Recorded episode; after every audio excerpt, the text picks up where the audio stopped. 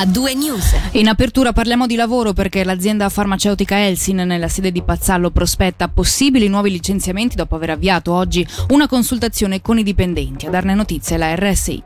Elsin di recente aveva già diminuito il personale a fronte di una riorganizzazione che incise su 40 dipendenti, alcuni dei quali poi assunti da altre aziende del settore, altri li ricollocati. Sempre secondo RSI, i sindacati, in particolare OCST, chiedono ora di essere coinvolti nelle trattative.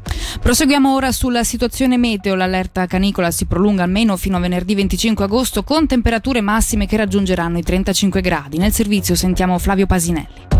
Il caldo non dà tregua al Ticino. L'allerta canicola di grado 4, ovvero pericolo forte, è estesa almeno fino a venerdì 25 agosto alle ore 8 e riguarda Bellinzonese, Locarnese, Luganese, Mendrisiotto, Riviera e Verzasca. L'allerta è valida sotto i 600 metri sopra il livello del mare con temperature massime tra i 32 e i 35 gradi e umidità compresa fra il 35 e il 45%. Le temperature minime notte comprese saranno invece tra i 20 e i 23 gradi.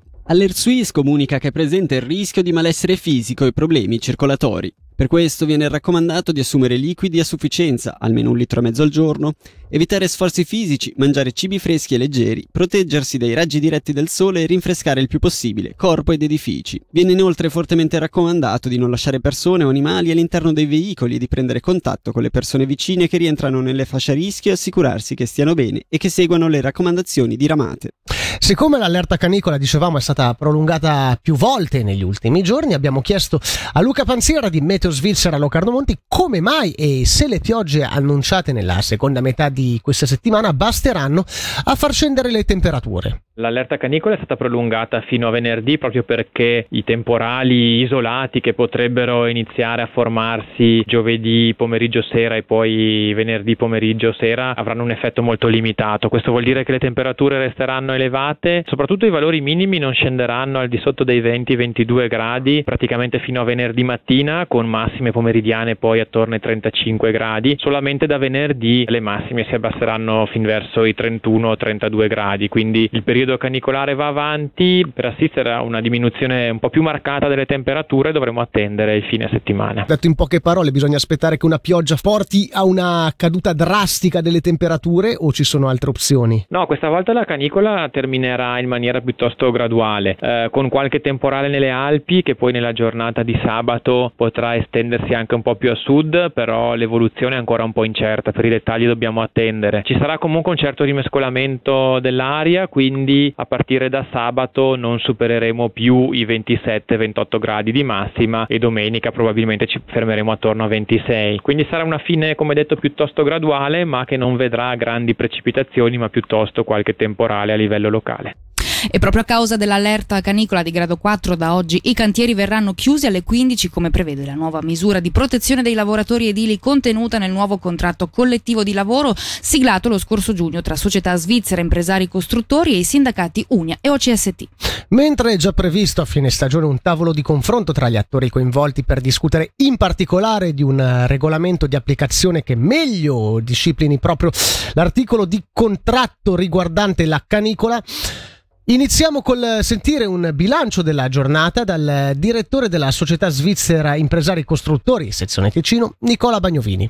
Sì, questa prima giornata con l'introduzione e l'applicazione del nuovo articolo di contratto collettivo cantonale è andata bene, nel senso che ci siamo sentiti con diversi datori di lavoro, diversi impresari, ci sono due parametri importanti, la chiusura alle 15 e un massimo di 8 ore lavorative sul cantiere, quindi c'è chi ha fatto 7 ore più un'ora di pausa, no? dopo circa 4-5 ore hanno introdotto l'ora di pausa e hanno poi continuato fino alle 3 e altri addirittura che hanno fatto mezz'ora finito eh, alle due e mezza nel caso in cui il, il comune ha permesso eh, di iniziare alle sei. Quindi non abbiamo per il momento segnalazioni di abusi o quant'altro, ci sono stati i giusti chiarimenti, eh, c'è gente che ha chiesto per quanto riguarda la quota, allora l'allerta di grado 4 è inserita a partire cioè al di sotto dai, dai 600 metri di quota, quindi cantieri in quota comunque sopra i 600 metri non avevano questo obbligo, anche lì è nata una discussione interessante proprio per capire caso per caso se era il caso di continuare o di chiudere prima, perché è importante sapere che anche le ore perse perché si chiude prima il cantiere non sono perse, non sono perse né per il datore di lavoro né per il lavoratore, ma eh, verranno recuperate in tempi migliori oppure sono già state accantonate. Passiamo ora alla cronaca giudiziaria. È sospettata di aver esercitato per anni una professione nel settore della ristorazione, benché risultasse totalmente inabile al lavoro e al beneficio di una rendita AI intera. Per questo è stato aperto un procedimento nei confronti di una 62enne portoghese residente nel Luganese. Questo a seguito del fermo dell'interrogatorio del 18 agosto scorso. Le ipotesi di reato a suo carico sono quelle di truffa e ottenimento illecito di prestazioni di un'assicurazione sociale. L'inchiesta è coordinata dal procuratore pubblico Daniele Gagliano. Voltiamo pagina, una semplice necessità di socializzazione per chi problemi finanziari non ha, ma soprattutto una crescente richiesta d'aiuto per chi non ha soldi, un alloggio e un lavoro. Punta a soddisfare queste esigenze Casa della Solidarietà, centro sociale d'accoglienza che prenderà vita in autunno dalla vecchia masseria di Cornaredo ristrutturata su iniziativa della Fondazione Francesco. Come ci ha confermato chi la dirige, Fra Martino Dotta, i lavori stanno proseguendo come previsto ciò grazie alle donazioni private, ma anche alla generosità degli artigiani e delle ditte impegnate nei lavori che non hanno fatto pesare l'aumento del costo del lavoro e delle materie prime registrato nell'ultimo anno.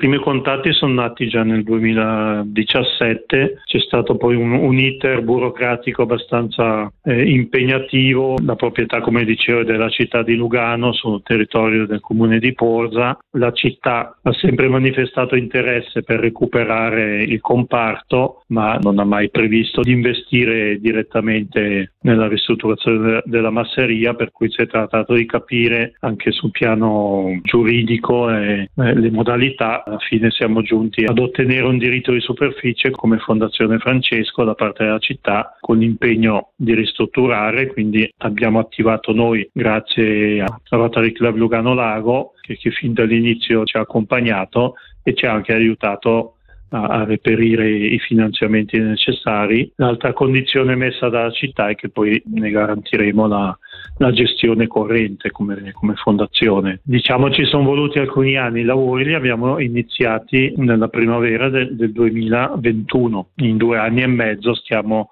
rispettando i tempi e devo dire anche i preventivi, malgrado la pandemia e, e, malgrado la guerra in Ucraina che hanno entrambe comportato un aumento dei prezzi in genere delle materie prime, dell'energia eccetera. Devo dire che anche le ditte coinvolte hanno fatto la loro parte nel mantenere i preventivi firmati in, già nel 2020 in realtà. Si chiamerà Masseria della Solidarietà proprio perché, perché eh, c'è stato una, un, un, buon concorso solidale da parte di parecchi enti, ditte, ma anche da parte della popolazione sia luganese che cantonale.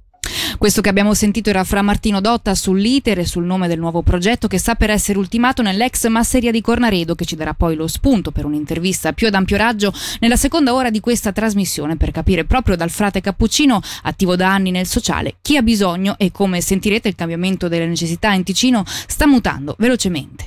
Ora voltiamo pagina in occasione della giornata svizzera dei pesci, questo 26 agosto, su iniziativa del Dipartimento del Territorio e in particolare dell'Ufficio Caccia e Pesca, verranno concesse deroghe particolari per permettere ai neofiti di praticare la pesca senza patente. L'iniziativa volta ad introdurre questo hobby prevede che i pescatori muniti di patente da pesca possano accompagnare due pescatori neofiti con l'intento di introdurre nuove persone a conoscere questa passione. Per l'occasione è prevista anche un'attività per bambini e ragazzi organizzata ai laghetti Autan di Quinto Ambrì.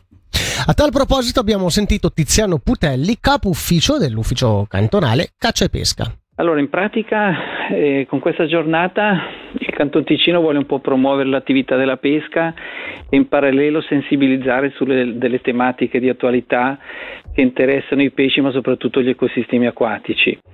Nello specifico è in programma per sabato 26 agosto di quest'anno. Allora, ci sono due manifestazioni, una è quella che poi è stata già riproposta nelle, nelle edizioni precedenti, è quella di permettere ai pescatori in possesso di una valida patente annuale di accompagnare amici o conoscenti a, una battuta di pesca per eh, magari trasmettere quello che è la hobby, l'hobby della, della, di questa attività. In parallelo quest'anno riproponiamo un evento che era stato già eh, fatto nel 2017, è una giornata, una mezza giornata ai laghetti Audan a Quinto, dove viene data la possibilità ai bambini e ai ragazzi di provare a praticare